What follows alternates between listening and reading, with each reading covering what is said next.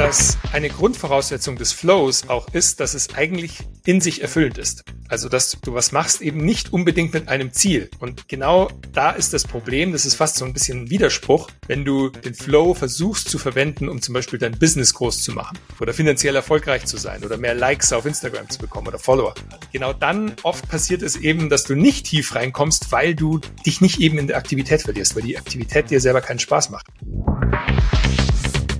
Herzlich willkommen zur Healthy Show. Entdecke mit uns die Essenz deiner Gesundheit und deines Wohlbefindens.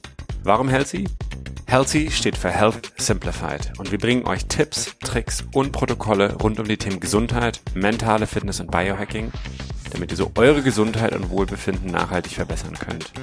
Wir sind Sebastian und Johannes, zwei gesundheitsverrückte Ingenieure und Unternehmer und wir sind davon überzeugt, dass Gesundheit das Geburtsrecht eines jeden Menschen ist. Die Healthy Show ist dein Nummer 1 Podcast, wenn du wissen willst, wie du die richtigen Routinen und neuesten Erkenntnisse aus der Wissenschaft direkt für dich anwenden kannst. Wir interviewen Experten und Expertinnen und begeben uns gemeinsam mit dir auf die Reise zur optimalen Gesundheit und maximalen Vitalität.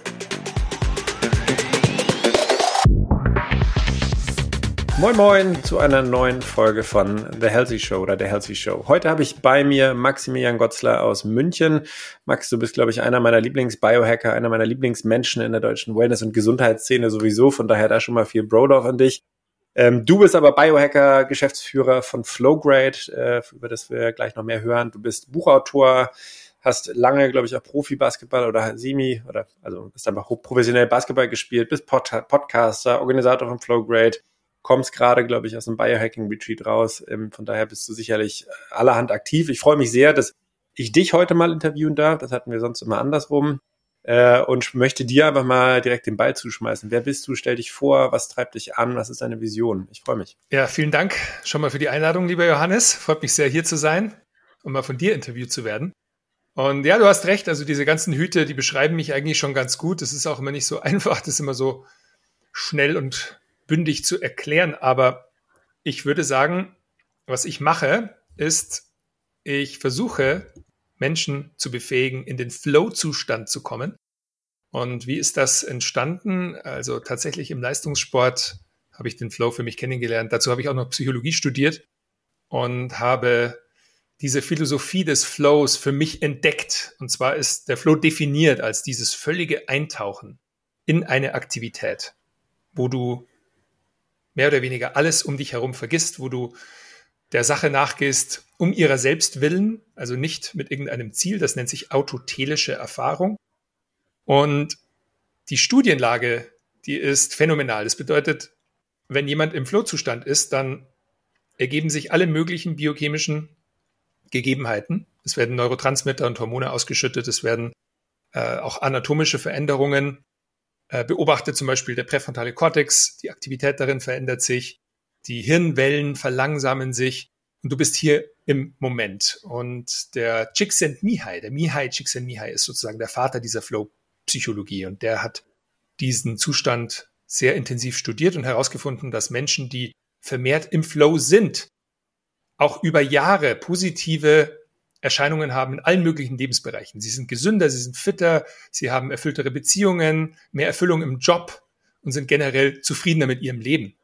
Und als ich das dann mal so erfahren habe und also erstmal schwarz auf weiß gesehen habe, da habe ich mir alles Mögliche da ähm, geholt an Interviews, an Büchern und mich da richtig reingefuchst und fand, fand diesen Zustand so betörend, dass ich gesagt habe, ich, ich will ein Life powered by Flow.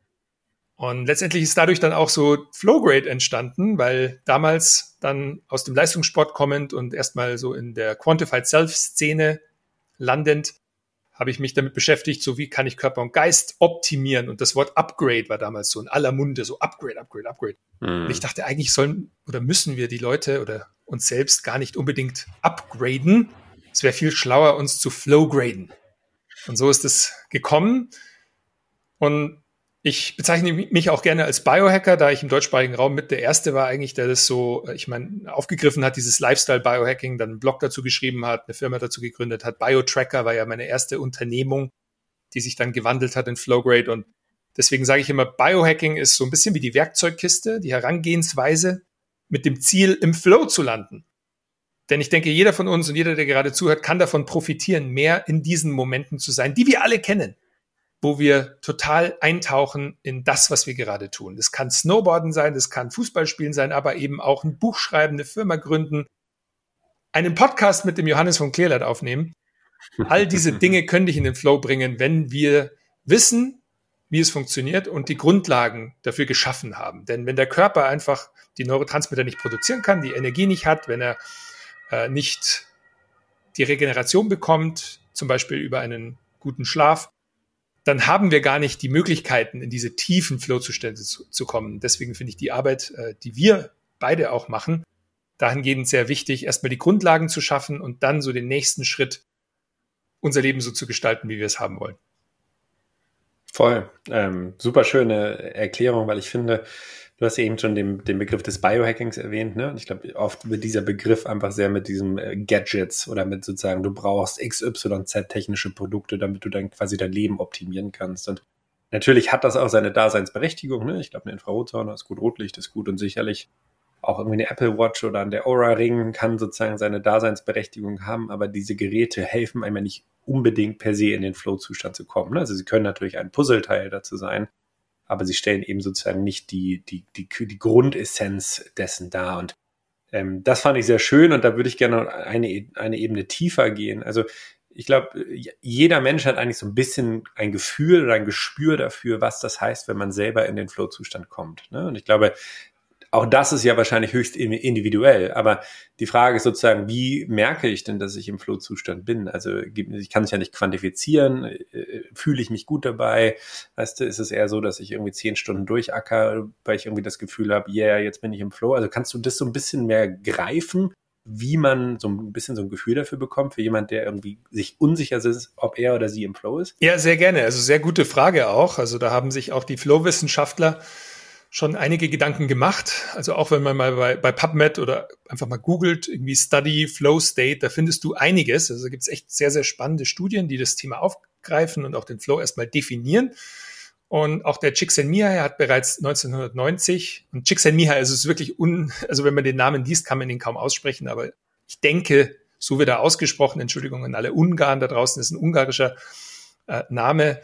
Der Mann ist dann über Italien nach, in die USA ausgewandert und war dann an der amerikanischen Universität und hat dort lange geforscht und hat neun Kriterien entwickelt. Die muss ich jetzt nicht ganz äh, aufzählen, weil da geht es weniger um das Gefühl, sondern ähm, was auch so Gemeinsamkeiten von Triggern sind, zum Beispiel das Ziele setzen, das ist ganz wichtig, oder dann auch dieses Verschwimmen von Realität und Aktivität oder äh, mehr oder weniger von Awareness, sagt er immer, und Activity, also sprich, dass du nicht mehr genau weißt, dass du jetzt eigentlich was tust. Du vergisst dich so ein bisschen selbst. Wir haben ja den Begriff auch im Deutschen. Aber um es ganz einfach zu machen, denn daraufhin haben sich andere Flow-Wissenschaftler die Gedanken gemacht, wie können wir das einfach in ein Modell packen, das jeder versteht. Und das Flow Genome Project, das geleitet wird von Stephen Kotler und damals noch Jamie Wheel, beziehungsweise jetzt ist es nur noch Jamie Wheel. Und Stephen Kotler macht das Flow Research Collective. Die haben damals äh, vier Buchstaben definiert, die das ganz gut beschreiben. Und zwar ist das das Modell des STER, also S-T-E-R. Und das S steht für Selflessness, Selbstlosigkeit. Also das Ego verschwindet eben. Du denkst nicht mehr darüber nach, dass du jetzt das tust, zum Beispiel um Geld zu verdienen oder um reich zu werden oder um berühmt zu werden oder Instagram-Follower zu bekommen, sondern du bist selbstlos. Das zweite, T, Timelessness. Das ist dieser Effekt, dass du auf einmal aufwachst und gar nicht mehr weißt, wie viel Zeit ist eigentlich vergangen. Und das geht in beide Richtungen. Also es kann sein, dass sich die Zeit beschleunigt, dieser Freeze-Frame-Effekt, also auf einmal äh, wachst du auf und es sind Stunden vergangen, oder andersrum, du denkst, es vergehen Stunden und es waren nur ein paar Minuten. Das ist eine der Empfindungen, die man im Flow hat. Dann das E steht für Effortlessness oder Leichtigkeit im Deutschen. Also, dass alles auf einmal leicht von der Hand geht. Also auch jemand, ich habe damals mal den, den das, äh, Jason Kaliper interviewt, der World's Fittest Man 2008, glaube ich, war das bei den CrossFit Games. Und da habe ich ihn auch gefragt, was war für dich so ein Flow-Moment? Da meinte er, ja, manchmal hat er das, wenn er, wenn er Reißen tut. Also Reißen kennt man vielleicht aus dem Powerlifting. Mhm. Also die, die langen Hantel über den Kopf stemmen. Und wenn er ein schweres Gewicht hat und auf einmal klickt alles so, auf einmal die Atmung stimmt, alles ist irgendwie synchron, alles ist rhythmisch, er zieht das Gewicht hoch, die Beine bewegen sich richtig, das Gewicht ist in den Fersen und bam und so you stick it, hat er mir, mir damals gesagt, you stick it. Und so, und das ist dann so ein Hochgefühl und Endorphine werden ausgeschüttet und Glückshormone und Dopamin, Serotonin und du weißt einfach, das war perfekt. Diese Leichtigkeit ist auch eine Empfindung im Flow-Zustand. Und die letzte, das R steht für Richness. Und das bedeutet eine, eine Reichhaltigkeit, also dass wahnsinnig viele Informationen auf einmal verarbeitet werden und du gar nicht so die bewusste Kontrolle darüber hast. Also du nimmst wahnsinnig viel wahr im Flow-Zustand, viele unterbewusste Informationen. Stell dir den Snowboarder vor, der irgendwie gerade noch in der letzten Millisekunde den Stein sieht im Schnee und dann ausweicht. So diese Reichhaltigkeit in Informationsverarbeitung, das ist ebenfalls eine Empfindung. Also S-T-E-R. Wenn du alle von diesen hast, oder auch, sage ich mal, drei davon, dann spricht es für einen Flow-Zustand. Da kann man so ein bisschen beobachten für einen selbst, war das jetzt wirklich ein Flow?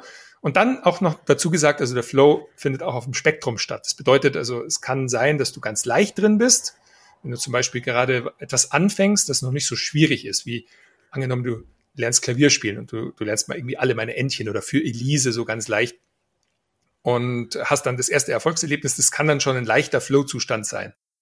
Allerdings der Flow, der vertieft sich mit deinen Fähigkeiten. Da spricht man dann von dem Match zwischen Herausforderung und Fähigkeiten. Und je höher die Herausforderung und je höher die Fähigkeiten sind, also die dann matchen, desto tiefer der Flow-Zustand.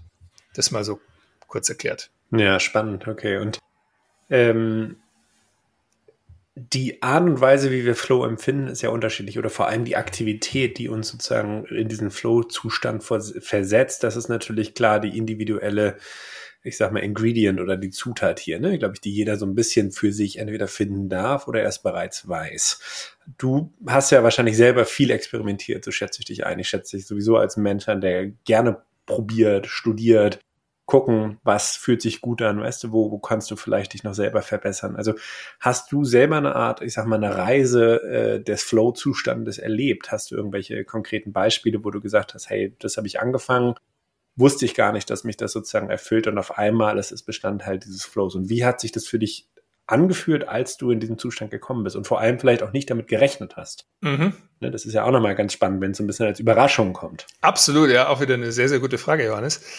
weil ich glaube tatsächlich, dass ich mich auch da reingestürzt habe, weil es vielleicht mir anfangs schwer fiel, weil ich auch verkopft bin, weil ich auch hin und wieder alles erstmal dreimal durchdenken muss oder mich auch dann Sachen stressen oder ich von außen gesagt bekomme, ich muss jetzt das tun, weil andere von mir das erwarten und ich in, in dem Sinne auch ja den Pleaser so in mir habe und Harmonie will und oft mich dabei so ein bisschen selbst vergesse oder auch vernachlässige.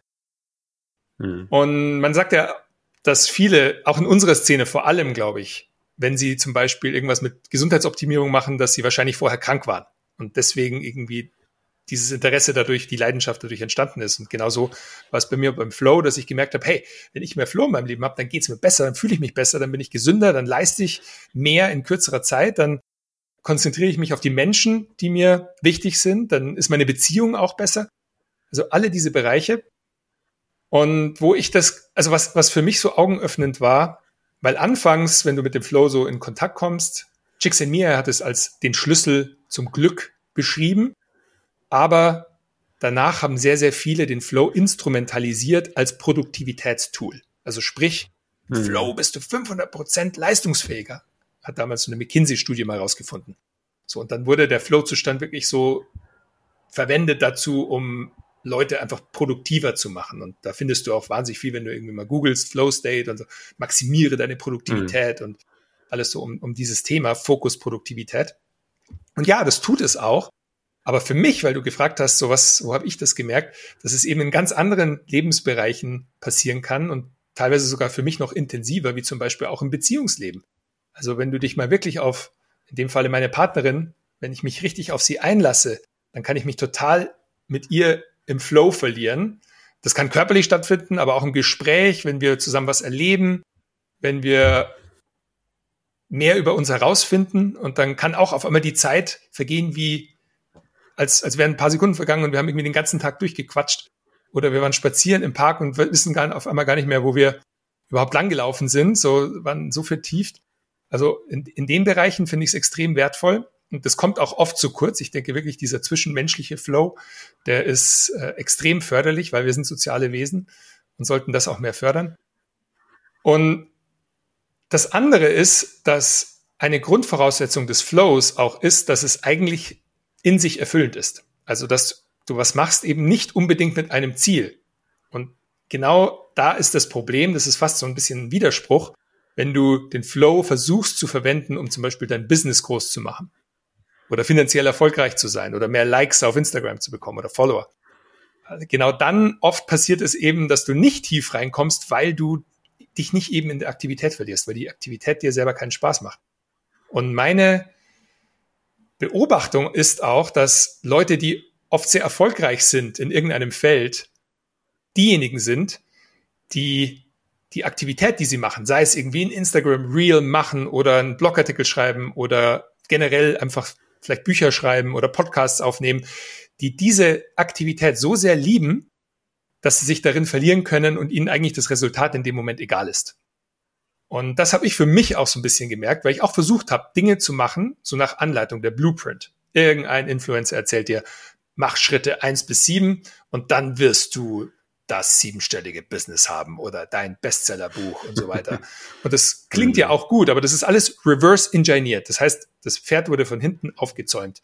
Derjenige hat natürlich den Erfolg gehabt, aber was er verheimlicht, ist wahrscheinlich in den meisten Fällen, dass er die Aktivität tatsächlich auch um ihrer Selbstwillen gemacht hat, dann damit Erfolg hatte und dann den Blueprint verkauft, aber ohne die Leidenschaft. Und der funktioniert dann oft nicht, eben nur bei den Leuten, die es haben. Da gab es äh, auch eine spannende Erhebung von Steffi Graf mal, die beobachtet haben, dass Steffi Graf im Vergleich zu anderen Tennisspielerinnen nicht nur, wenn es um Arbeitsethik ging, sehr, sehr hoch gerankt wurde, sondern auch, wenn es um Leidenschaft, Liebe zum Spiel ging. Und da sage ich immer, es ist sehr schwer, jemanden zu besiegen, der den Schmerz, den er aufbringen muss, um Erfolg zu haben, auch noch genießt. So, also wenn du wirklich sagst, boah, also ich, ich kann nicht anders. Und bei mir war das zum Beispiel das Thema Kommunikation. Also das ist eigentlich, was alles so ein bisschen verbindet, was ich tue. Du kennst mich jetzt auch schon ein bisschen länger. Du weißt, ich schreibe Bücher, ich schreibe, habe einen Blog angefangen, ich habe äh, einen Podcast, ich mache Events. Und eigentlich alle von den Themen, die bei mir Erfolg hatten, hatten mit Kommunikation zu tun. Wo ich keinen Erfolg hatte, war Diagnostik. Meine erste Unternehmung waren diagnostische Testkits, Labortests, die wir versendet haben. Die Idee war cool. Du, ich hatte RTL vor der Tür, ZDF, ARD, alle kamen, haben mich interviewt, fanden die Idee super, ist nicht geflogen. Weil ich kein Techie bin, weil das Thema mich nur zu einem gewissen Grad interessiert hat, also so thematisch, aber ich mich nicht wirklich reingefuchst habe. Anderes Thema, wo ich auch keinen Erfolg hatte, wirklich, zumindest nicht in dem Maße, dass es äh, also alleinstehend tragbar wäre, war äh, Product Pushing. Also sprich einfach nur E-Commerce, irgendwelche Produkte verkaufen. Auch nicht mein Thema. So, da gibt's andere, die sind viel, viel besser, weil die das genießen. Die schauen sich gerne Google Analytics an jeden Tag und gehen durch die Zahlen und optimieren die kleinen Rädchen mhm. und so. Aber was bei mir Erfolg hatte, war tatsächlich Podcast. Die Bücher waren für Nischenbücher sehr erfolgreich. Und die Events, bei denen du ja auch warst, immer grandiose Erfahrungen. Und da habe ich auch gedacht, krass, warum zwinge ich mich dazu, Sachen zu machen, die ich eigentlich von vornherein nicht genieße? Warum mache ich das? Und habe auch viel an mir da selbst gearbeitet. Und dann war echt irgendwann so die Entscheidung, mehr von den Dingen, die ich wirklich auch um ihre Selbstwillen mache. Also ich genieße jetzt einfach auch mit dir so zu sprechen und zu kommunizieren und einen Workshop zu geben, Vorträge zu geben, äh, Podcasts aufzunehmen. Und wenn du sowas in deinem Leben hast, jetzt für alle, die gerade zuhören auch, und du merkst, okay, stimmt, das fällt mir einfach als anderen, weil ich irgendwie auch Spaß bei, bei dem Thema habe, dann vielleicht versuchen, mehr von dem zu machen oder es auch einzubinden in, egal was du auch beruflich machst oder was auch deine Ziele sind. Äh, denn das, wenn, wenn du das mal geschafft hast, dann auf einmal erlebst du diese Selbstlosigkeit, diese Zeitlosigkeit und vor allem diese Leichtigkeit. Dann geht alles auf einmal leichter voran. Also das, das war für mich so eine Errungenschaft. Ich äh, hoffe, das beschreibt es so ganz gut. Ja, super. Ich habe so viele Fragen und muss, glaube ich, so ein bisschen gucken, dass ich die in meinem Kopf selber sortiert bekomme. Ähm, aber ich weiß noch, und das vielleicht als kleine Anekdote dazwischen, ich weiß, irgendwann, ich, ich kriege das Jahr leider nicht mehr hin. Ich weiß nicht, ob es 19, 20 oder 21 war, aber irgendwann hast du mich mal in München in deiner Wohnung schlafen lassen. Und äh, ich, weil du irgendwie, ich glaube, du warst in Kreilsheim oder so, was warst im, im HQ, hast du es damals immer genannt. Und das heißt, du hast die Wohnung nicht gebracht. Wir standen morgens in der Küche, du hast Kaffee gekocht und irgendwie haben wir uns über Flowgrade unterhalten, über den E-Com-Bereich, dass du sagst, ja, das muss eigentlich neu gemacht werden und ich will die Community launchen, ich will eigentlich das machen und wir haben uns irgendwie darüber unterhalten, was dir eigentlich Spaß macht. Und da hast du mir damals auch gesagt, dass was mir eigentlich Spaß macht, ist Content. Das sind E-Mails schreiben, das sind die Newsletter schreiben, das sind die Podcasts, das ist, äh, das ist alles mit dem Thema Community. Und aber irgendwie warst du damals so darauf aus, quasi diese Plattform zu skalieren. Es gibt ja auch noch andere Biohacking-Brands in Deutschland, weißt du, die sehr in diesem Supplement-Bereich unterwegs sind, Amazon Sales Drive. Und ich glaube, da haben wir gemeinsam irgendwann äh, drüber gesprochen, Stimmt, dass das ja. eigentlich gar nicht das ist, was du willst. So und keine Ahnung, ich kriege die, die zeitliche Chronologie nicht mehr hin, aber es ist eigentlich schön, glaube ich, dass du das für dich selber rausgefunden hast, ne? weil ich glaube, jedes, jede Unternehmung und nicht nur jede Unternehmung, sondern auch sein eigenes Leben ist ein Vehikel und ne, dieses Vehikel, ich glaube, dem kann man halt vorgeben, in welche Richtung man fahren möchte. Ne? Und sei es halt, dass man mit dieser Unternehmung diesen E-Com-Sale driven möchte und weißt du, eine möglichst hohe Rentabilität oder Profitabilität erzielen möchte.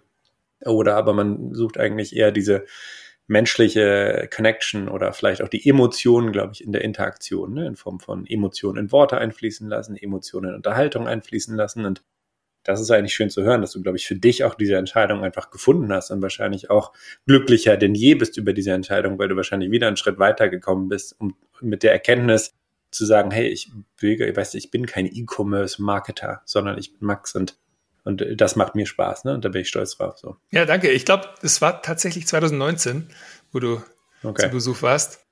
Es war 18 ja. oder 19, aber ich glaube, es war 19. Und ja, also erinnere ich mich dran tatsächlich. Und äh, ich kann dazu sagen, ja, dass ich natürlich, weil du gerade gesagt hast, so, dass ich glücklich über die Entscheidung bin und das bin ich oft auch, aber gleichzeitig bin ich schon auch anfällig, immer noch, für diese Stimmen von außen. Und das finde ich auch heutzutage mhm. so krass. Also wir alle bewegen uns in diesen digitalen Welten und werden natürlich bespielt. Und es ist sehr, sehr schwer, sich daran zu hindern, sich dann mal unterbewusst auch nicht zu vergleichen oder irgendwie zu denken, Voll. ah, das hätte ich auch gern. Und mein Kumpel Lars Ament, der Schriftsteller, der sagt oft so, so auch viele Autoren, die so, also ich, ich sag mal Hobby-Schriftsteller, die möchten immer gern geschrieben haben. so, es ist schön, ein geschriebenes Buch zu haben, aber die genießen das Schreiben nicht. Und das ist genau das Thema. Wir, es gibt wahnsinnig viel da draußen, das wir gerne hätten, aber den Weg dahin, der, der bereichert oder erfüllt uns nicht. Und das ist auch extrem wichtig, dass wir nicht nur eben uns verlieben in das Resultat, sondern in den Prozess. Und sogar noch mhm. viel, viel mehr, weil genau da, da findet unser Leben statt, im Prozess. Und vielleicht äh, eine Sache, die ich gerne dazu teilen möchte, ist die Warren Buffett Technik. Äh, die stammt aus dem Buch auch 4000 Wochen, das ich hervorragend finde, wo er sagt, schreib einfach mal irgendwie deine 20 Top Sachen auf, die du gerne in deinem Leben machen willst. Und dann streich die letzten 15. Und jetzt kommt der Punkt. Entscheide dich nicht nur für die ersten fünf, und sage irgendwie, die anderen 15 mache ich irgendwie später, sondern entscheide dich auch aktiv gegen die anderen 15, weil diese sind zu verführerisch, um dich abzulenken von deinen Top 5. Und in unserem Leben, das uns die ganze Zeit vorzeigt, was alles möglich ist, so, wow, irgendwie, Johannes ist schon wieder Kitesurfen am Strand und hätte ich auch gerne. Oder jemand fährt irgendwie ein tolles Auto oder hat irgendwie ein Bestseller geschrieben oder hat eine erfolgreiche Firma und dann wollen wir die Sachen, sich dann davor zu schützen und sich auch aktiv dagegen zu entscheiden. Zumindest für den Moment und sagen, nein, das mache ich jetzt wirklich bewusst nicht, sondern ich konzentriere mich auf meine Top 5 und gehe denen nach. Und was sich da für mich bewährt hat, ist wirklich sich dieses Erinnern, so aufschreiben, Reminder setzen. Ich weiß noch, der Kräuter hatte ich ja mal im Podcast interviewt, der hat das auf seinem Stand-Up-Pedal äh, geschrieben, seine Vision. Und äh, man kann sagen über der Kräuter, was man will, aber er liebt das Verkaufen. Er ist wahnsinnig gut drin. Er hat wahnsinnig viel Erfolg damit. Er weiß, wo er hin will und er weiß auch, was er nicht machen will. Und wenn wir das für uns herausfinden, dann wird es so viel einfacher. Und dann müssen wir aber dranbleiben. Das ist so ein bisschen dieser Spruch, so äh, irgendwie die, lebenslange Freiheit bedarf lebenslange Achtsamkeit. Also ich glaube, ohne geht nicht. Du kannst dich nicht einmal entscheiden und dann wird immer alles einfach, sondern du musst dich konstant immer wieder dran erinnern, trainieren, so den Fokus auf das legen, was dir wichtig ist. Ich glaube, das bleibt uns allen nicht erspart. Ja, schön. Da wieder was gelernt, auch für mich selber. Ähm, ich wollte mal eine Ebene tiefer gehen in diesen Flow-Zustand rein. Und du hast eben vorhin auch gesagt, weißt du, dass dieses dass dieses Wort Flow oder vielleicht auch der Flow-Zustand so ein bisschen äh, ist sehr, sehr schwer zu definieren. Und ich glaube, das ist auch eigentlich eine Stärke. Es ist sehr, sehr schön, ne? weil es, glaube ich, wirklich individual ist oder individuell ist und man nicht den Flow von einem anderen Menschen kopieren kann. Es kann klappen, glaube ich, aber es ist sozusagen kein Erfolgsrezept. Und das hast du ja auch mit dem Reverse Engineering beispielsweise eines Influencers mal so erwähnt. Also klar, funktioniert gut, weil ich glaube, psychologisch, psychologisch ist der Hook da. Das heißt, wir wollen, ähm, aber sozusagen emotional, wenn wir dann wirklich diesen Weg meistern sollen, das ist eine ganz andere Frage. Ne? Dann hast du in diesem Flow-Stand, glaube ich, so ein bisschen eigentlich angedeutet, dass es einmal, ich sag mal, so eine Art rationale Form des Flows gibt. Und weißt du, als, als du das erzählt hast, sozusagen auch als Produktivität, Produktivitätshack, ist mir so ein bisschen diese Pomodoro-Technik eingefallen, mhm. ne, die ja quasi auch immer sozusagen an 25, 5 Minuten Blocks sind. Also für die, die das nicht sind, ist, man kann sich jetzt über dieses Zeitfenster so ein bisschen äh, streiten, wie man möchte, aber so wie ich es kenne, ist sozusagen, ich mache alle meine Benachrichtigungen aus und mache 25 Minuten Deep Work, dann habe ich fünf Minuten, kann die Benachrichtigung wieder anmachen und gucken einfach, ob irgendwas drin ist. Davon mache ich zwei, drei, vier Blocks und dann habe ich eigentlich, habe ich eine ganze Menge Zeit die ich sozusagen sonst eigentlich damit verplemper, so ein bisschen zu reagieren. Und Würdest du denn sagen, oder ist, sagt vielleicht auch die Flow-Theorie oder die Flow-Wissenschaft, dass das auch eine Form von induziertem Flow-Zustand sein kann, der aber sozusagen eigentlich anders, also aus anderen Motiven fast aufgezwungen oder also, weißt du, also aufgezwängt wird oder wird dort nicht unterschieden? Weil ich glaube schon, dass man in diesen Flow-Zustand reinkommt, aber mein Gefühl ist, dass das ein anderer Mechanismus ist. Weißt du, das eine ist, wir fühlen diese emotionale, ich sag mal, fast auf Wolken fliegen, vergessen die Zeit. Das andere ist eben, wir schaffen es, glaube ich, uns in diesen Zustand rein zu manövrieren, um dann Performance abzurufen. Also mhm. Also kann man das unterscheiden? Ist das ein anderer Flow-Zustand? Gibt es vielleicht auch andere Flow-Zustände per Definition? Die sind schon verwandt. Also es, vielleicht fangen wir da mal damit an, was ist eigentlich Flow nicht zum Beispiel? Ähm, also es gibt ähnliche Zustände, wie zum Beispiel auch der meditative Zustand oder der psychedelische Zustand, die in der Flow-Wissenschaft zumindest von einigen Forschern nicht als Flow-Zustand gesehen werden. Und da gibt es natürlich dann auch so unterschiedliche Meinungen. Aber jemand, der vielleicht meditiert, der, der, der kann das auch bezeichnen als, als Flow-Zustand. So, er vergisst die Zeit, er ist irgendwie total vertieft mhm. im Hier und Jetzt mit sich im Reinen und denkt an nichts. Aber das ist ein meditativer Zustand, also der hat auch teilweise dann unterschiedliche biologische Unterschiede, wie zum Beispiel andere Hirnwellenmuster. Also im, in der tiefen Meditation kommst du eher so in die Theta-Welle, die ist noch langsamer. Da bist du fast schon so im, im Halbschlaf. Und äh, der Alf.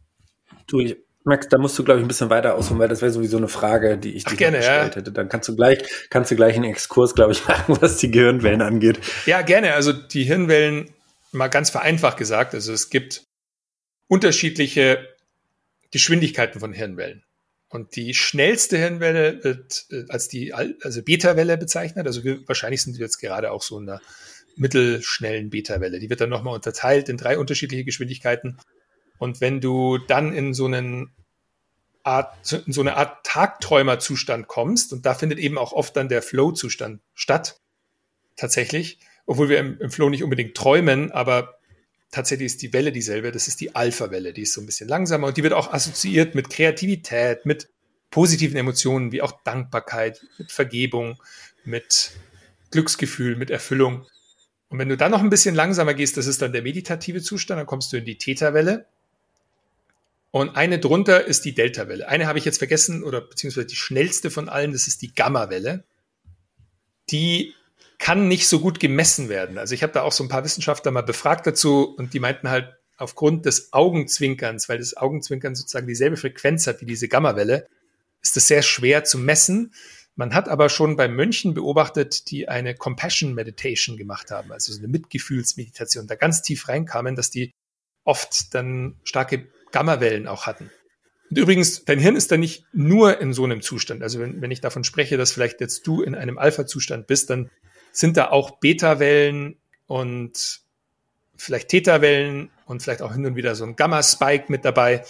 Aber dann hast du eben vornehmlich so eine Alpha-Welle. Also die sind durchaus auch nebeneinander präsent, aber du hast meistens so eine dominante Welle.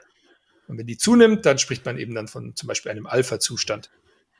Jetzt, ich habe tatsächlich mal so ein Alpha-Training gemacht, also wo ich wirklich eine Woche lang in so einem Labor war und Elektroden äh, an den Kopf geklebt bekommen habe und dann wirklich beobachten konnte, wie komme ich aber über die Meditation in so einen Zustand rein. Und der Wissenschaftler, der Dr. Hart, hat das auch als einen Flow bezeichnet. Wenn man jetzt das ganz konkret nimmt, dann ist es für mich ein meditativer Zustand, denn Flow wurde definiert von dem Erfinder davon, beziehungsweise das Wort gab es schon vorher, aber die Flow-Wissenschaft basiert auf der Arbeit von Csikszentmihalyi und der hatte es definiert als ein Eintauchen in eine Aktivität. Also der Flow ist verknüpft mit etwas tun. Also nicht nur sein oder nichts denken. Und ein Spruch, den auch viele Flow-Wissenschaftler immer wieder bringen, ist dieses Flow follows Focus. Also der Flow folgt einem Fokus auf etwas und der Fokus ist dann auf einer Aktivität.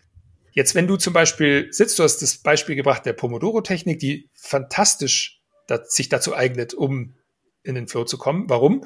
Weil du gibst dir ein ganz klares Ziel. Du eliminierst wahrscheinlich die stärkste Flow-Blockade überhaupt, Ablenkung.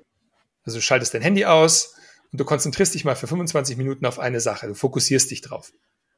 Was ich jetzt aber empfehlen würde, ist, wenn du tatsächlich es schaffst, in den 25 Minuten in einen Zustand zu kommen, wo du merkst, okay, warte mal, jetzt, jetzt bin ich drin und der Wecker läutet, dann vielleicht den Wecker mal leise stellen und weitermachen, anstatt zu den Benachrichtigungen zu gehen. Denn wir können tatsächlich bis zu, also das unterscheidet sich auch so ein bisschen, aber 90 Minuten in so einem tiefen Konzentrationszustand bleiben. Das ist ein sogenannter ultradianer Rhythmus.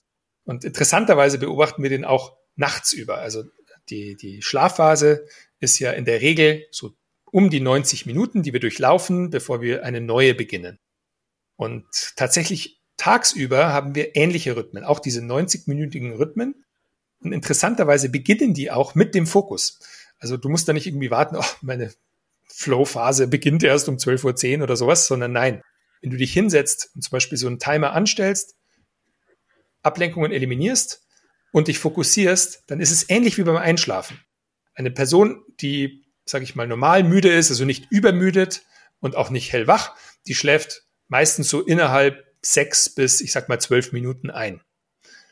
Und genau das ist auch das Fenster, in dem du in einen schon leichten Flow-Zustand kommen kannst. Also gib dir am Anfang diese Minuten, die sind notwendig. Also du, es ist nicht so auf Knopfdruck, dass du sagst, ich setze mich jetzt hin, zack, bin ich im Flow. Das passiert in der Regel nicht, sondern du brauchst diese Anlaufphase.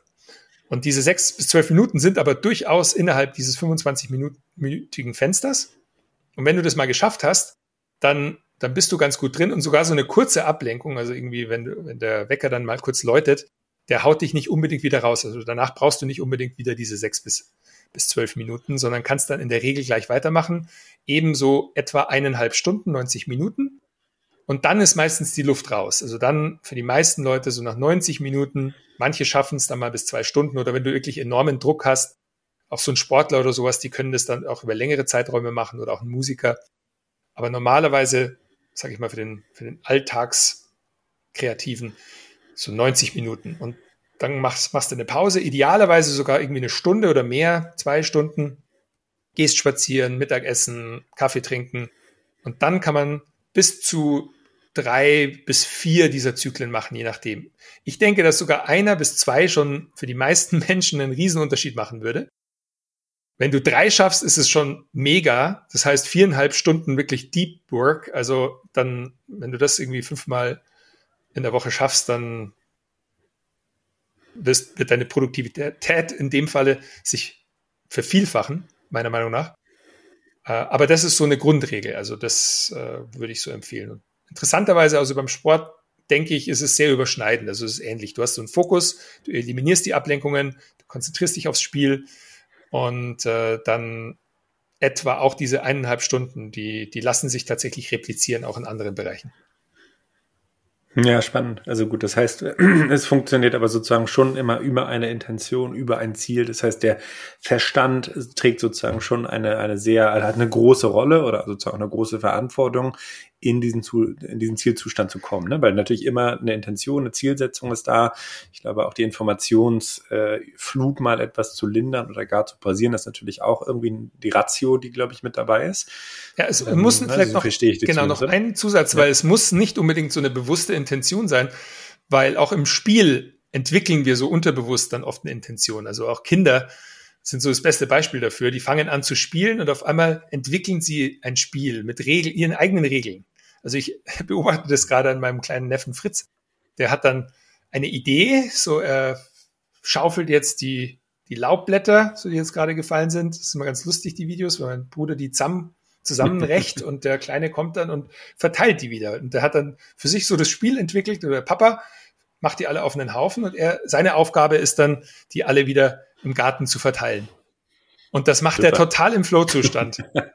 Und da hat er natürlich jetzt sich nicht bewusst so die Intention gesetzt, sondern er hat ja. das spielerisch erfahren. Und ich glaube, das können wir auch durchaus so ein bisschen zulassen mehr, dass wir uns eben nicht nur immer jetzt ganz spezifische Ziele setzen und immer sehr irgendwie strategisch darüber nachdenken, was ist jetzt irgendwie wichtig, was will ich machen und so, sondern auch dieses ja. einfach mal spielen, auch mit anderen natürlich, und dann beobachten, was passiert, weil oft passiert es dann wirklich von automatisch, dass du so implizit das Spiel verstehst, Ziele definierst für dich und dich dann in so einen Zustand verlierst. Also das, das ist, kann unglaublich bereichernd sein. Stimmt, also ich meine, ich denke da auch gerade, was, also was mir, das Bild, was mir gerade kam, war eben sozusagen eine Violinspielerin oder jemand, der quasi wirklich leidenschaftlich Musik spielt. Der setzt sich natürlich nicht hin und sagt, weißt du, ich möchte jetzt hier die so und so vielte Sinfonie in 4 Minuten 27 gespielt haben, weil es natürlich so dauert, sondern das kommt ja vor, also die fühlen ja dann quasi auch die Musik und versetzen sich, glaube ich, dadurch dann eben auch in so einen Flow-Zustand, ne? was man, wenn ich auf Bühnen in so einer Oper, auf, auf einem klassischen Konzert, aber auch, auch bei Rockmusik oder bei Heavy Metal kann man es wahrscheinlich auch beobachten, dass die Leute halt wirklich in so einem anderen Zustand sind und äh, auch einfach auf einem ganz anderen Level performen. Ne? Das ist natürlich auch nochmal eine ganz Absolut. schöne, ganz schöne also Sache. Jazzmusiker ja. nennen das anscheinend auch äh, in the pocket. Also wenn die so so in der Tasche. Mhm. Die sind dann irgendwie gefangen, die können dann nicht mehr aufhören zu improvisieren und spielen dann was, was sie irgendwie noch nie gespielt haben und kriegen unter Umständen auch das Feedback so des Publikums und die dann johlen und und den anfeuern, so mach weiter und der merkt so über das Feedback auch und Feedback ist auch ein ganz starker Flow-Trigger übrigens. Ist auch meine Vermutung, mhm. warum jemand auch wie Tony Robbins auf der Bühne dann immer so say I! so und und alle I! und und und und er redet sich so in einen Flow auch mit der Energie so der der Menschen vor ihm. Und ich habe das tatsächlich ja. auch heute erfahren. Ich habe hinter mir ist hier so ein Klavier ähm, bei mir zu Hause und ich spiele mal ganz gerne auf Klavier und hin und wieder setze ich mich einfach hin und dann merke ich selber, wie ich mich da so ein bisschen verliere. Äh, vielleicht ist es auch irgendwie so eine leichte Unruhe in mir, die mich dann dazu bringt und es beruhigt mich dann und dann merke ich, dann spiele ich wirklich, äh, teilweise auch wirklich dieselben Melodien die ganze Zeit wieder ohne jetzt bewusst das irgendwie zu machen, einfach nur, weil irgendwie ich merke, das beruhigt mein Hirn so ein bisschen und fühlt mhm. sich richtig an. Toll, ja, sehr cool. Also ich glaube, genau, ich glaube, der Flow-Zustand lässt sich ja überall wiederfinden. Ne? Und das ist eben das Schöne, glaube ich, dass es halt wirklich ein Tool ist, was man, glaube ich, heute sehr gut nutzen kann, ohne man, dass man es manchmal bewusst nutzt. Ne? Also ich glaube, es gibt sicherlich auch noch das andere Extrem des, der, weißt du, der, der Fahnenstange so ungefähr. Und das ist, glaube ich, dieser Effekt oder auch das, die, die Methodik, kann man, glaube ich, fast sagen, des Alter Egos. Äh, ich äh, habe ja den Ted, äh, Todd Herman, Todd Herman habe ich, glaube ich, mal live mhm. gesehen. Sein Buch zwar noch nicht gelesen, aber wir haben sozusagen bei uns in der Business Mastermind haben wir sozusagen uns auch immer unser Alter Ego überlegt. Ne? Und das hat ja mit, weiß nicht, mit Kobe Bryant hat er, glaube ich, zusammengearbeitet, ne? mit Black Mamba und hat sozusagen ein bisschen auch erklärt, wie das natürlich auch neben diesem spielerischen, kreativen erholsamen vielleicht auch, äh, auch wirklich auf Leistungsebene natürlich eingesetzt werden und die Leute sich quasi wirklich visuell über Emotionen in diesen Alter Ego Zustand reinversetzen, was ja, wenn ich das jetzt mal so, weißt du, also wenn ich deine Erklärung mal folge, ist das ja auch eine Form des Flows. Sicherlich irgendwo eher an einem extremeren Spektrum, weil es natürlich dann wirklich auf, also wenn ne, Kobe Bryant als Black Mamba, mit der auf dem Spielfeld war, dann war der halt Aggression, ne? Also der, der war halt in seinem State und dann dann war halt auch Vollgas und dann konntest du den eigentlich auch nicht mehr davon abbringen. Und das ist natürlich, glaube ich, so das andere Extremleben, weißt du, jetzt einer friedlichen Violinspielerin oder Spieler, der quasi für sich in diesen fast traumatischen, künstlerischen Zustand kommt. Und hast du damit selber auch gearbeitet? Habt ihr, hast du Erfahrung in dem Bereich? Ich bin mir sicher, dass der Begriff Alter Ego für dich eben auch kein, kein, kein Fremdwort naja, ist. Naja, also, also ich finde auch dein Beispiel mit Kobe Bryant super. Ich habe ihn tatsächlich hier in der Wand hängen, also ein Gemälde von ihm. Äh, und er war auch mein großer Held so als, als junger Basketballer. Black Mamba natürlich äh, ein Begriff, also der Spitzname und auch die Fähigkeit von ihm eben in diese ja, ge gefährliche Bestie sozusagen verwandeln für den Gegenspieler. Und hm. was mich das gerade, an was mich das gerade erinnert hat, ist ein Konzept, das ich auch von Tony Robbins tatsächlich kennengelernt habe, in drei Stufen, und zwar Zustand, Verhalten, Resultat. Und das Spannende ist, das alter Ego, also du hast jetzt so ein paar Extrembeispiele genannt, aber ich denke, für jeder von uns kann sogar unterschiedliche alter Egos annehmen. Total. Und das bedeutet, ja. wenn du, angenommen, du hast irgendwie ein aufregendes Date vor dir und du willst die Person so richtig beeindrucken. Das Beste, was du machen kannst, ist dich eigentlich in so einen Zustand versetzen, wo du, wo du jetzt richtig Lust hast erstmal auf das Date, also dich wirklich so ein bisschen als so den Master of Dates irgendwie siehst. Also das hat mir tatsächlich der John Gray auch geraten. Er hat gesagt, wenn du es schaffst, so eine, ein Date in eine wundervolle Erfahrung zu verwandeln und diese Erfahrungen aneinander reißt, das ist so die, die beste Grundlage für eine aufblühende Beziehung. Ich glaube, das kann man schaffen, indem man wirklich sich vorsagt, so ich, ich habe jetzt erstmal Spaß damit. Da gibt es sogar eine Studie, die mal herausgefunden hat, dass wenn Leute Angst haben und sich dreimal vorsagen, ich habe keine Angst, ich bin aufgeregt, ich bin aufgeregt, ich bin aufgeregt, dass sie tatsächlich so die Emotionen verändern können. Und ich denke, das können wir alle für uns nutzen, egal ob es eben ein Date ist und du sagst so, ich bin jetzt der irgendwie Top Date Master slash Liebhaber slash Casanova. Vielleicht Casanova, ich weiß nicht, ob das so positiv bewertet wird, aber ihr, ihr weißt, wisst, was ich meine. Oder auch Liebhaberin. Oder es ist ein Vorstellungsgespräch und du sagst jetzt, ich bin jetzt so dieser so richtig selbstbewusste Business Hacker und, und gehe da rein und erzähle denen, wie sie ihr Business also machen wollen, natürlich auf, auf eine angenehme Weise. Oder ich eben bin zum Beispiel jetzt, bei mir ist es der Vortrag, so ich spreche jetzt vor 500 Leuten. Tatsächlich spreche ich jetzt übermorgen vor 500 Leuten und und da werde ich mir auch dann vorher sagen, so, ich werde die jetzt, ich werde jetzt erst auf der Bühne richtig Spaß haben und ich werde jetzt denen einen, einen mega Vortrag machen und versetze mich so in den Zustand, so des Vortragenden, der jetzt wirklich einfach sich verschenkt an diese Menge.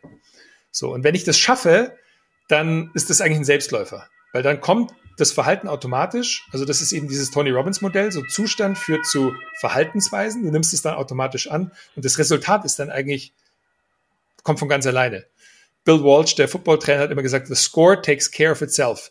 So, wenn du dich um dich selbst kümmerst, dich gut vorbereitest, so in den, dein Mindset äh, vor dem Spiel richtig einstellst und dann aufs Spielfeld gehst, dann verhältst du dich genauso, wie du dich verhalten sollst und das, das, the score takes care of itself. Also das Ergebnis äh, übrigt sich dann sozusagen.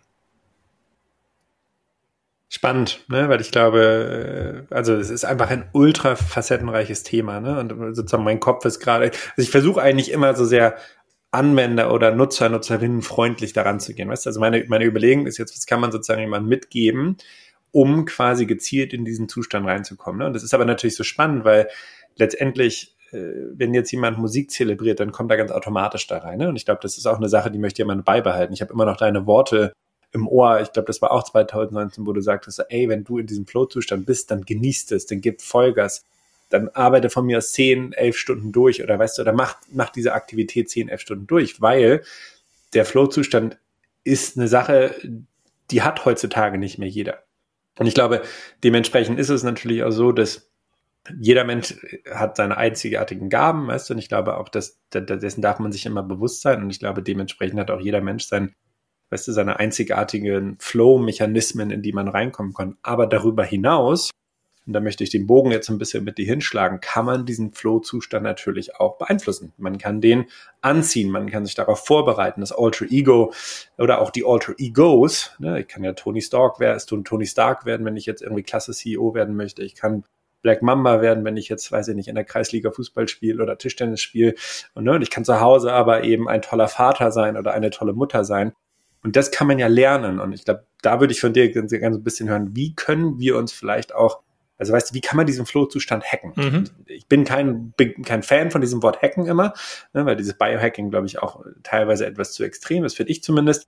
Aber wie können wir uns dieses Wissen zunutze machen und vielleicht im Alltag, in, im Job, vielleicht auch in der Familie eben klar oder mit diesem Flow-Zustand arbeiten und vielleicht auch spielen? Weil ich glaube, damit zu spielen und auch die Leichtigkeit zu zelebrieren, ist vielleicht auch eine ganz wichtige Lesson, die man heutzutage, glaube ich, viel zu selten noch bewusst wahrnimmt. Ja, auch wieder echt eine coole Frage, die mich tatsächlich auf eine Idee, die auf Flowgrade so ein bisschen zugrunde liegt, bringt. Und zwar, ich habe mir immer eigentlich gewünscht, dass so das Wort Flowgrading oder Flowgrader so ein Begriff wird. Und warum nicht? Also so eine Art ja. Flowmaster, also der Flowgrader ist einfach der, der eben nicht upgradet, sondern flowgradet. Also alles in seinem Leben sozusagen für den Flow einstellt, für den für den Flow bereithält, egal in welchem Lebensbereich. Und ich glaube, wenn du wirklich es schaffst, dich damit zu identifizieren, und das kam mir jetzt gerade auch mit dem alter Ego, dass das jetzt so gut zusammenpasst. Aber die, die andere Idee ist, ist eine alte, und zwar verhalte dich dann auch so wie jemand, der wirklich dann ein Profi ist im Flow Grading in dem Fall. Zum Beispiel jemand, der, sag ich mal, Eishockey professionell spielt oder so. Der, der hat einen Trainer, der hat einen Masseur, der ernährt sich gut, der achtet auf seinen Schlaf, der geht in die Infrarotkabine, der schaut, dass er alles bekommt, dass er auf dem Spielfeld die größtmögliche Chance hat, in diese Zustände zu kommen und Bestleistungen zu bringen. So, das ist so dann der erste Schritt, dass du wirklich sagst, ich, ich verhalte mich so, dass erstmal die Grundlagen da sind. Also sprich, Regeneration, zum Beispiel Infrarotkabine, Eisbaden, Atmen. Äh, Nährstoffe aufnehmen, das bedeutet erstmal die Ernährung für die, dich, also die ist sehr individuell oft, aber das für dich klären dann die richtige Supplementierung.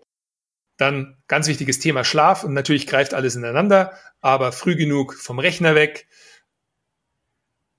die richtigen Bettmaterialien auswählen, schauen, dass es dunkel ist, dass du die richtige Temperatur hast, dass du vielleicht nicht am Handy bist, sondern eben was liest, äh, mal zur Abwechslung, aber wirklich so dieses Mindset, hey, ich verhalte mich jetzt so, dass ich ein Profi bin in dem, was ich tue. Und dann natürlich, was da sehr hilft, ist, wenn du schon entschieden hast, was du eigentlich machen willst. Das ist natürlich heutzutage auch oft nicht mehr so einfach da ist mein Rat einfach entscheiden. Also einfach mal entscheiden, wenn du verschiedene Optionen hast, dir vielleicht ein bisschen Zeit geben, aber dann die Entscheidung treffen, okay, das mache ich jetzt. Und dann der nächste Schritt ist ganz einfach, es einfach machen. So, ich, das ist oft so eine Sache, ich glaube, man verkompliziert sich da so ein bisschen zu sehr, dass man sagt, die, ah, es muss jetzt erstmal der Schreibtisch aufgeräumt sein, dann muss ich meinen Kaffee nochmal machen. Dann checke ich erstmal fünf E-Mails, schau mal, ob irgendwas Wichtiges dabei ist und dann mache ich die Sache. Und was ich auch für mich gemerkt habe, ist wirklich die Grundvoraussetzung, um etwas getan zu bekommen, ist es einfach zu tun. Wirklich. Es ist kein Geheimnis. Rechner auf. So, du willst irgendwie an dein Buch schreiben, mach Word auf oder egal, was du nutzt und mhm. beginnen zu schreiben. Und du wirst dann sehen, also das, das geht dann von ganz alleine. Nach diesen sechs bis zwölf Minuten, wo es vielleicht ein bisschen unangenehm ist, oder das ist diese Struggle-Phase im Flow-Zyklus, kommt dann auf einmal der Release und du bist drin. Und wenn du das öfters machst, dann wächst die Selbstwirksamkeit. Dann, dann merkst du auch, wow, ich habe eine Fähigkeit, das tatsächlich zu lenken. Ich kann das. Ich kann das machen. Und dann, wenn du auch wieder aber rauskommst, dann wieder auf diese anderen Schrauben äh, achten. Und ein Spruch auch, den ich zum Beispiel immer sage, so Unternehmer sind Athleten. So behandle deinen Körper auch wie einer, der Höchstleistungen vollbringen will und muss, jeden Tag eben, um zu delegieren, um Mitarbeiter zu lenken, um Ziele zu setzen, um Strategien auszuarbeiten, um deinen Content zu machen, um äh, Leute zu hiren. Also all diese Dinge, die müssen getan werden und dafür brauchst du deine physischen Dinge und da, da ist Fitness wichtig, Ernährung wichtig und Schlaf wichtig. Also das wären so meine Tipps. Äh, erstmal, wenn man es vielleicht auf drei runterbricht, so finde raus, was du machen willst. Dann lege die Grundsteine dafür, also verhalte dich tatsächlich wie ein Flow Master, wie ein Flow Grader und dann mach es. Sehr cool. Also ich glaube, das kann. Und das Schöne ist eben, glaube ich, alle, weißt du, diese Tipps, die sind universell einsetzbar. Ob du Mutter, Vater, äh, Opa, äh, ne, oder ich glaube eben auch Athlet, Unternehmer, äh, was auch immer bist. Ich glaube, es geht wirklich ums Machen. Ne? Und eben zwei eigene, also vielleicht zwei Sachen dazu. Das erste ist, ich finde dieses Buch von dem Brian Tracy sehr gut, Eat the Frog. Mhm. Seitdem muss ich immer daran denken, ist, also macht die schwerste Aufgabe eigentlich direkt am Morgen, weil das wird nicht einfacher. Ne? Und darum geht's in diesem Buch Eat the Frog. Ne? Kann man sich, glaube ich, ich stelle mir jetzt immer vor, okay, du musst jetzt diese Pille äh, swallowen oder du musst den Frog jetzt, den, den Frosch sozusagen einmal runterschlucken weil damit wird's halt einfacher und es ist wirklich wahr. Es klingt manchmal irgendwie so doof, aber die Sache anzupacken und, und zu machen und ins Handeln zu kommen, äh, führt eigentlich dazu, dass der Rest dann einfacher wird. Und das Zweite mit diesem Machen, also ich überlege jetzt, oder meine Partnerin oder und ich überlegen seit zwei oder drei Jahren, weißt du, wollen wir aufs Land ziehen, wollen wir in Hamburg bleiben, wollen wir doch irgendwo hinziehen. Ne? Und, und ich komme immer wieder zu diesem Punkt, dass ich das theoretisch nicht entschieden bekomme. Ne? Und ich glaube, Josephine ist noch mehr auf Instagram aktiv, hat mal so eine Umfrage gemacht und ich glaube, das war die der Post sozusagen oder wo wir einfach über diese über diese Entscheidungsschwierigkeiten mal gesprochen haben. Das war, glaube ich, der Post mit der mit der höchsten äh, Reaction oder weißt du, wo die meisten Leute darauf mhm. reagiert haben und gesagt haben, krass, denke ich auch und fühle ich auch und und ich glaube, das ist einfach die Problematik heutzutage. Wir machen viel mit dem Kopf aus. Wir haben eigentlich ein Überangebot. Wir müssen uns nicht entscheiden, weil wir können auch einfach so normal weitermachen. Und ich glaube, umso wichtiger vielleicht, dass man das macht. Und ich glaube, da darf ich mich selber so ein bisschen an die eigene Nase mal fassen. Äh, und ich glaube, ähm, nach dem Sabbatical äh, geht es auf jeden Fall in die Entscheidungsphase und sei es halt darum, dass wir entweder aufs Land ziehen oder wir bleiben hier. Ähm, aber wahrscheinlich aufs Land, weil in der Stadt wohnen wir schon und weißt du, danach ist man immer schlauer. Ne? Das ist auch nochmal ganz spannend. Das ist das, ja. Das, äh, da gibt es auch dieses Zitat, das wird gerade auch viel, viel geteilt, aber ich glaube, es ist schon ziemlich alt. Die Magie liegt in der Arbeit, die du vermeidest. Ja, also im ja. Englischen hört sich immer noch besser an. So the magic is in the work that you're avoiding. Und äh, ja. oder auch, also Eat the Frog ist ja eigentlich genau dasselbe. So, also da genau mhm. da kommst du vorwärts. Und vielleicht auch für deinen Fall ist es auch so. Also eine unangenehme Entscheidung oder auch ein unangenehmes Gespräch ist oft das, was dich letztendlich dann sehr viel weiterbringt. Dass wir alle vor uns herschieben. Also ich bin da genauso schuldig wie alle anderen. Also dass ich auch mal, ah, jetzt, ich, ja, ich warte noch mal bis morgen. Aber da ist auch immer so eine ganz gute Sache. Also wenn, wenn du es schnell entscheidest, ähm, du kannst dich ja theoretisch immer wieder auch dann umentscheiden. Aber wenn du einfach mal eine Entscheidung triffst ja. und sagst, gehen wir jetzt rein, das machen wir jetzt voll. Und du wirst merken, es setzt einfach andere Energien frei, weil eine Entscheidung getroffen wurde. Also das ist, glaube ich, in, in, in einem Leben mit so vielen Entscheidungen, die wir mal treffen müssen, wirklich ratsam, einfach schnell Entscheidungen treffen und auch die großen Entscheidungen. Äh, oft ist die erste ja. äh, Ahnung nicht besser wie die letzte. Ja, nee, glaube ich, bin ich bei dir. Ähm, also wenn du es machen willst, mach's. Ja. Ja, ich glaube, das, das ist auch, glaube ich, der Plan. Ne? Also es hilft ja auch ungemein, das auszusprechen, das muss man, glaube ich, auch nochmal sagen. Ne? Also darüber zu sprechen, über diese Gedanken ist auch wichtig, weil im Kopf umdrehen und weißt du, von links nach rechts wälzen bringt halt irgendwie auch nicht, ne? Das muss man auch nochmal sagen. Ich habe, was ich, was ich super spannend fand, und das war, hast du auch relativ am Anfang gesagt, ist, dass sozusagen die Flow-Wissenschaft Erkenntnisse darüber hat, dass, glaube ich, wenn diese Leute in einen Flow kommen, dass das Ripple-Effekt hat, also dass es sozusagen Folgeeffekte auf die restlichen As Aspekte oder Bereiche des Lebens hat. Ähm, nun ist es, glaube ich, nicht so, dass es einen direkten Zusammenhang gibt, ne? Weil wenn ich sozusagen, also jetzt mal ganz simpel, wenn ich jetzt viermal Pomodoro-Technik hinbekomme, und das kann man ja auch trainieren, das ist mir vorhin auch nochmal eingefallen, ich glaube, es ist keine Idee von heute auf morgen irgendwie vier Pomodoro-Blöcke einbauen zu wollen, sondern ich glaube, auch da würde man wahrscheinlich mal mit einem anfangen. Ne, dann wird man irgendwann einen zweiten einbauen äh, und, und sich so ein bisschen steigern, dass man sich auch dahingehend konditioniert. Aber wieso erzeugt der Flow-Zustand positive oder kann positive Begleiteffekte in anderen Lebensbereichen erzeugen? Ich glaube tatsächlich, äh, es kam letztes Jahr 2022 eine neue Studie raus an Athleten und Musikern. Das war zwar ein, kleines Sample, aber die haben beobachtet, so wie sich Emotionen in, in dem Fall Sportlern und Musikern mit dem Flow-Zustand vertragen und, und äh, verhalten auch. Und eine Erkenntnis war, dass negative Emotionen, also grundlegend nehmen wir an, so Flow ist eher assoziiert mit positiven Emotionen. Aber diese Studie hat herausgefunden, dass auch negative Emotionen von einigen, in dem Fall Athleten und Musikern, verwendet werden können, um in den Flow-Zustand zu kommen.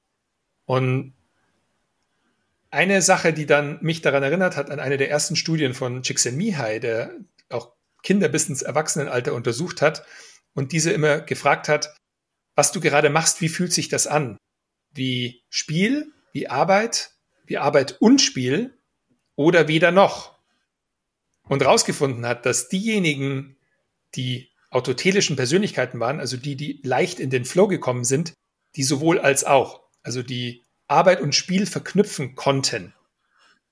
Und ich glaube, das kann man erlernen. Und äh, das ist genau, also meine Antwort auf deine Frage, dass ich denke, das Geheimnis ist so ein bisschen diese emotionale Stärke oder auch Intelligenz, die man aber trainieren kann. Also wo du dich nicht sofort runterziehen lässt oder ablenken lässt von auch vielleicht negativen Gedanken, sondern es schaffst, diese auch zu nutzen, um das, was du in deinem Leben vermehrt haben willst, zu bewerkstelligen. Da gibt es auch tatsächlich eine Flow-Studie während der Corona-Zeit, die auch beobachtet hat, dass Menschen, die in der Lage waren, während dem Lockdown, das war tatsächlich eine Studie in Wuhan in China, äh, die Spiele entwickeln konnten, so in diesem begrenzten Raum, in dem sie sich bewegen konnten, so mit ihren Mitmenschen, mit ihrer Familie, die es eben geschafft haben, mehr in diese Flow-Zustände zu kommen, die es wesentlich einfacher hatten, mit der Pandemie umzugehen. Also sprich jemand, der sich eben von äußeren negativen Einflüssen, Faktoren, Kritik auch und so nicht so gleich so runterziehen lässt, der ist mehr in der Lage, ähm, in den Flow zu kommen, aber gleichzeitig diese Fähigkeit meines Erachtens wirkt sich dann auch positiv auf diese anderen Bereiche aus. Weil auch in der Beziehung ist es ja so, also jeder streitet mal und das ist äh, in der Beziehung oft so, dass du bist enttäuscht von deiner Partnerin oder deinem Partner oder sie von dir oder er von dir. Und man ist nicht einer Meinung und man denkt, ach, ich dachte, so ich kenne dich, das ist doch immer der klassische Satz, so ähm, ich weiß gar nicht mehr, wer du bist, so ungefähr. Die, die Person, die ich kennengelernt habe, ist gar nicht mehr da. So, und, und hm. ich glaube, mit diesen Phasen umzugehen und dessen was Positives zu verändern, das ist eine Fähigkeit, die einhergeht mit, wie man in den Flow-Zustand kommt und gleichzeitig viele von den anderen Sachen dann auch verbessert. Deswegen glaube ich, wenn du auch dich daran trainierst, so mehr in den Flow zu kommen und eben auch mit unangenehmen Sachen umzugehen, zum Beispiel im Flow-Zyklus ist eben die erste Phase dieser Struggle, dieser Kampf. So, es, Flow passiert nicht ohne Hindernis. Es, es muss anstrengend sein. Wenn es unterfordernd ist, kein Flow. Wenn es überfordernd ist, auch kein Flow. Also wir reden da hier von diesem Flow-Channel. So wenn, wenn der, wenn die Herausforderung deine Fähigkeiten matcht. Und wenn die Herausforderungen in deinem Leben stets irgendwie zu hoch sind oder zu niedrig, dann kommst du nicht in den Flow. Aber wenn du die Fähigkeit hast, deine, deine Fähigkeit vielleicht auch zu entwickeln und anzupassen, also dass sie der Herausforderung gerecht werden, oder die Herausforderungen erhöhen, wenn deine Fähigkeiten stets höher sind als die Herausforderungen, dann bist du eine Flow-Persönlichkeit. Und das zahlt sich meines Erachtens, das ist jetzt so um die Ecke gedacht, dieses, wie sich das dann mhm. in andere, in anderen Bereichen manifestiert, dass du da auch Erfolg hast. Weil eben, äh, nochmal ein Beispiel, vielleicht im Business, wenn du eben angenommen, irgendwie, du hast deine Grundziele mal erreicht, und sagst, ich will 10.000 Euro Umsatz im Monat machen und irgendwie schaffst das und so. Und dann jemand, der sich damit zufrieden gibt, so, da ist, ist nicht unbedingt irgendwie die beste Voraussetzung zum einen, um in den Flow zu kommen, aber auch nicht, um dein Business zu wachsen und noch erfolgreicher zu werden. Eine Flow-Persönlichkeit würde sagen, oh cool, ich habe 10.000 Euro geschafft, schaffe ich 12.000 nächsten Monat. So diese Herausforderung. Oder der Gewichtheber, der sagt, boah, ich habe 100 Kilo gestemmt, schaffe ich 104 Kilo. Das ist diese 4%-Regel im Flow, also dieses leichte Steigern. Und ich glaube, wenn du so ein Typ bist, der das automatisch macht, also sich immer so stets leicht herausforderst, dann zum einen bist du jemand, der leichter in den Flow kommt und alle Bereiche, in denen du dich mehr herausforderst, die dürfen wachsen. Das heißt, auf einmal bist du erfolgreicher in deinem Business, Sport, in deiner Beziehung, weil du die Herausforderungen annimmst, deine Fähigkeiten entwickelst und das, da, dabei diese Elemente bereicherst und die wachsen dürfen und du gleichzeitig im Flow bist. Schön, ja. Ich glaube, das macht Sinn. Also bei deinen, bei deinen beiden Beispielen ist, glaube ich, wirklich eine, eine, eine fine Line, also eine feine Linie, glaube ich, zwischen dem sozusagen, die Welt ist nie genug, ne? Oder sozusagen immer mehr, höher, schneller, weiter. Ne? Und ich glaube, der, also das kann ich von mir so ein bisschen auch beschreiben. Ich glaube, der Unterschied ist wirklich diese spielerische Natur. Ne? Sebastian und ich haben eigentlich immer, also Sebastian ist mein Geschäftspartner, äh, haben eigentlich immer gesagt, hey, wir, wir wollen jetzt das Business machen und wir sind jetzt seit neuneinhalb Jahren dabei ne, und äh, sind sechs Firmen und einige Sachen laufen auch immer nicht rund. Ne? Sechs verschiedene Legislaturen, da kann man sich vorstellen, dass sozusagen auch steuertechnisch oder rechtstechnisch mal in einigen Ländern was schief geht. Wir haben aber eigentlich immer gesagt, dass wir das so ein bisschen angehen wollen, wie als wenn wir Rollercoaster Tycoon spielen. Und ich weiß nicht, äh, für die, die das kennen, äh, da musste man sich immer so ein, so ein Abenteuer-Theme-Park bauen, musste seine Achterbahn mhm. bauen, musste eine Pommesbude hinbauen und so. Und musste seinen Laden eigentlich so ein bisschen optimieren. Und äh, da hast du dann halt deinen Pommesladen an die eine Ecke gebaut und dann hast du irgendwie gemerkt, funktioniert nicht. Und dann musste er doch irgendwie an die zweite Ecke. Und ich glaube, das so ein bisschen spielerisch zu sehen im Leben, finde ich eine sehr schöne Metapher. Und das fällt mir manchmal auch schwer, ne? weil sozusagen natürlich gibt es Rückschläge, privat, geschäftlich, finanziell, emotional, beziehungsmäßig, ne? nicht nur mit seiner Partnerschaft äh, oder in seiner Partnerschaft, ähm, aber sozusagen, ich glaube, auch darüber hinaus. Und man aber, glaube ich, da halt wirklich immer das Spielerische im Vordergrund zu haben, ist, glaube ich, ganz wichtig, ne? weil ich glaube, die Welt ist schon ernst genug. Und ich glaube, wenn man da so ein bisschen die Humorschiene oder auch das Spielerische mit reinbekommt, dann kann ich mir das sehr gut erklären, was du sozusagen auch zu diesem Flow-Beispiel erklärt hast, ne? weil wir dann natürlich sagt, gut, hat nicht funktioniert, alles klar, was mache ich denn jetzt? Ähm, ne? Anstatt dass man sozusagen sagt so, oh, ich weiß gar nicht, was ich machen soll, jetzt bin ich erstmal hilflos und traurig, jetzt weiß ich gar nicht, was ich machen soll. Ne? Und Absolut, ähm, genau. Das, ist bei, das funktioniert bei uns immer ganz gut, weil wir sagen, okay, hat nicht funktioniert, scheiße, jetzt haben wir Geld in den Sand gesetzt, aber mein Spiel geht weiter. So. Das ist eine große Fähigkeit, Johannes. Also wenn ihr das habt, wenn du das hast, äh, glaube ich, das ist ein Sebastian hat das noch häufiger. Ne? Also ich bin dann eher so, dass ich denke, ah, Mist, das hätte man doch wissen müssen. Warum haben wir das nicht richtig kalkuliert oder so? Und Sebastian so, ah ja, Mai, ist halt so, machen wir jetzt weiter. Ne? Ich glaube, aber das, also das fühlt sich schon an wie so ein Muskel, glaube ich, den man auch trainieren kann. Ne? Und das hilft, also mir hilft das sehr auch in einer Partnerschaft zu sein, ne? vor allem in einer Business-Partnerschaft, aber ich glaube, dasselbe Beispiel kannst du auch in einer Beziehung haben. Ähm, und ich glaube auch da zu sagen, gut, haben wir gemerkt, gefällt uns nicht oder weißt du, das Haus oder der Wohnort oder der Vorstadt oder der Urlaub hat uns nicht gefallen. Gut, Mai, Haken drunter, Strich drunter, weiter geht's und beim nächsten Mal haben wir eine neue Chance, so ungefähr. Das ist, glaube ich, ganz schön. Ja, absolut. Und eben auch dieses, also Tanzen finde ich so ein schönes Bild auch dafür. Also es ist eben nicht hm. nur eine Wissenschaft, es ist auch eine Kunst. Und dieses Tanzen, dieses, mal was, was ausprobieren und auch nicht nur immer so verkopft mit dem Kopf durch die Wand irgendwie jetzt sagen, es muss jetzt irgendwie gehen, sondern, sondern dieses auch mal rausnehmen, eben wie beim Tanzen, so du, der eine ist vielleicht ein bisschen zu aggressiv, dann muss er wieder ein bisschen nachlassen und dann übernimmt die andere Person und, und so weiter.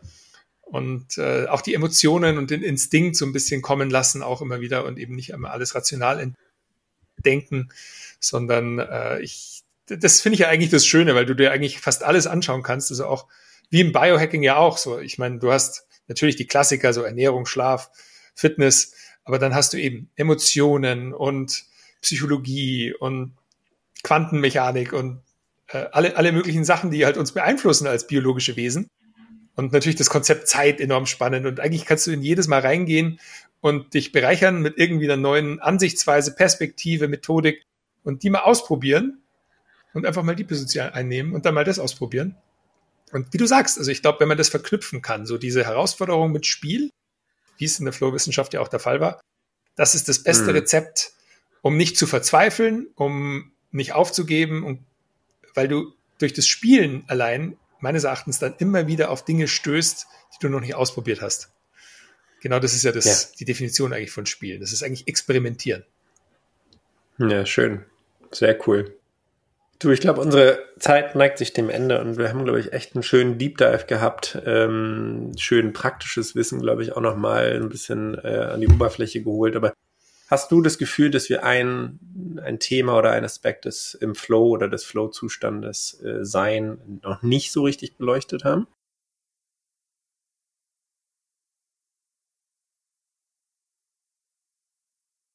Also ich denke, wir haben schon so ein paar ganz gute Grundlagen heute behandelt. Eine Sache, mit der ich immer ganz gerne ende, ist genau eigentlich das, was wir so ein bisschen besprochen haben, nochmal in einem Satz, den ich immer sehr, sehr schön finde, äh, der aus dem Buddhistischen kommt und der besagt, so äh, stehe jeden Morgen auf und versuch so viel wie möglich im Flow zu sein. Und also ich paraphrasiere das jetzt so leicht, und streng dich an, so daneben mit mehr Flow zu fühlen und Erfolg zu haben und irgendwie tolle Momente mit deiner Partnerin und, und mit deinem Geschäftspartner irgendwie neue Erfolge zu feiern. Und dann geh abends ins Bett lachend darüber, dass es dir wieder nicht gelungen ist. und das ist das Konzept der sogenannten engagierten Unbekümmertheit. Also es gibt keine Entschuldigung, es nicht zu probieren. Aber wenn es nicht klappt, dann mit einer Prise Humor und ein bisschen Selbstironie darüber hinwegkommen und am nächsten Tag wieder probieren. Sehr schön. Ich glaube, das ist das Schlusswort, Max. Äh, vielen Dank für deine Zeit. Vielen Dank für all die Flow-Momente. Und ich weiß nicht, wir haben, glaube ich, eine, eine, Stunde geredet. Wir hatten wahrscheinlich, also es hat sich nicht wie eine Stunde angefühlt. Ich habe selber auch viel gelernt und äh, danke dir ganz herzlich für dein Wissen, äh, dein, ja, dein, deine Beispiele, ich glaube auch deinen Leitfaden. Ähm, vielleicht als Schlussworte, wie kann man mehr über dich rausfinden, über Flowgrade? Ähm, hast du vielleicht auch nochmal ein, zwei abschließende Tipps, wenn sich jemand wirklich mal in der Tiefe mit diesem Flow-Zustand auseinandersetzen möchte? Ich weiß, dass der Mikali auf jeden Fall auch ein Buch geschrieben hat. Also vielleicht kannst du in so eine Richtung auch nochmal ein paar Empfehlungen aussprechen. Ja, gerne. Also tatsächlich halte ich das für eine, ich würde mal sagen, Pflichtlektüre. Äh, Flow, das Geheimnis des Glücks. Auf Deutsch. Äh, es gibt auch andere Bücher von ihm, aber das ist so für mich das eigentlich grundlegende Wert. Es wurde auch vor einigen Jahren mal gerankt irgendwie als eines der, ich weiß nicht, 30 Bücher, die man vor 30 gelesen haben sollte oder irgendwie sowas. Aber es ist wirklich so ein, ja, so ein Alltime irgendwie Bestseller. Viele kennen es vielleicht schon. Ich glaube, die jüngere Generation nicht so.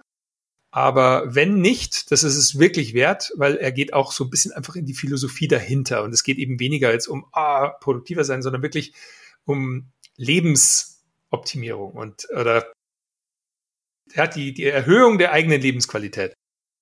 Das und dann natürlich gerne. Also wir haben eine neue Webseite, äh, flowgrade.de, das jetzt auch so ein bisschen mehr auch das Zuhause spiegelt, das wir machen wollen. Da gibt es viele Inhalte, natürlich mein Podcast auch äh, mit diversen Themen, also nicht nur Flow, sondern rund um eben Thema, ich sag mal, Lebenstransformation. Meine beiden Bücher. Das zweite Buch tatsächlich geht schon mehr in Richtung Flow. Das erste ist noch wirklich so ein Einführer äh, in das Thema Biohacking. Heißt auch Biohacking, optimiere dich selbst. Das zweite, der tägliche Biohacker. Da ist ein ganzes Kapitel, also einen Monat mit 30 Tagen dem Flow-Zustand gewidmet auch.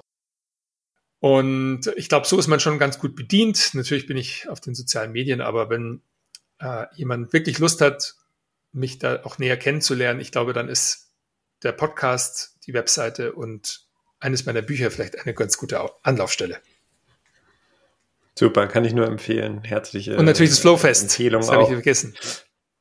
Willst du darüber nochmal kurz was erzählen für jemanden, der davon noch nichts gehört hat? Oder Events. Also wir sind ja, wir machen Events. Äh, Flowfest ist unser großes Event. Da ist äh, aktuell der Fokus ein bisschen mehr vielleicht auf mal auch kleineren Events, das wir so noch nicht wirklich gemacht haben, also sogenannten Flow Retreats. Äh, die wir an kleinere Gruppen anbieten und diese in wunderbaren Locations dann dem Eisbaden auch und äh, Atemtechniken und auch Wissen rund um Supplements und Ernährung und, und Rotlicht und Infrarot und Kälte und alles Mögliche äh, näher bringen. Und genau, da wird einiges kommen. Deswegen gerne mal eben den Newsletter abonnieren oder den Podcast. Dann findet ihr immer raus, wenn was Neues kommt. Das ist der beste Weg. Und da würde ich mich freuen, natürlich die ein oder andere Person dann, die jetzt vielleicht zuhört, da, dort zu sehen, weil da haben wir wirklich unglaublich viel Spaß und da hat man auch die Chance, wirklich mal in die Tiefe zu gehen. Sehr dann cool. Ist vielleicht ich das alles ja mal notiert, dass ihr das alles dabei. Ja, doch, auf jeden Fall. Das ist ja immer Family Event, ne? Genau. Also wir oder ich werde das alles eben unten verlinken, ne? Bücher, Newsletter, Website. Von daher für die, die das interessiert, äh, kann ich von Herzen nur empfehlen, dass ihr euch den Max mal anhört oder mal die Inhalte lest.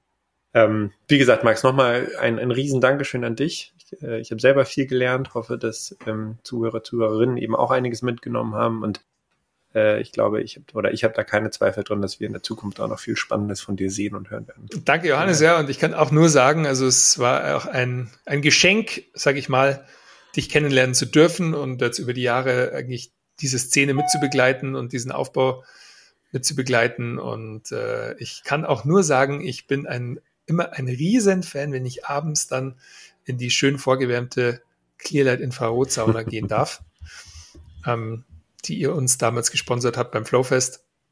Und äh, deswegen da auch ein riesen Dankeschön an dich. Du bist sicherlich eine Bereicherung meines Lebens im Flow. Vielen Dank, mein Lieber. Auf bald. Auf bald. Hat dir dieser Podcast gefallen? Dann lass uns eine Bewertung auf Spotify und Apple Podcast da. Gerne fünf Sterne. Es hilft ungemein, wenn ihr ein paar nette Worte dazu schreibt, vielleicht sogar Namen von Gästen, die du dir selber im Podcast wünschst.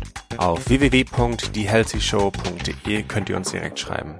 Wir wünschen uns, dass noch mehr Menschen ihre Gesundheit selbst in die Hand nehmen. Also für wen in deinem Umkreis könnte die heutige Episode spannend sein? Dann teile sie gerne und verschenke so mehr Gesundheit und Wohlbefinden. Herzlichen Dank dafür.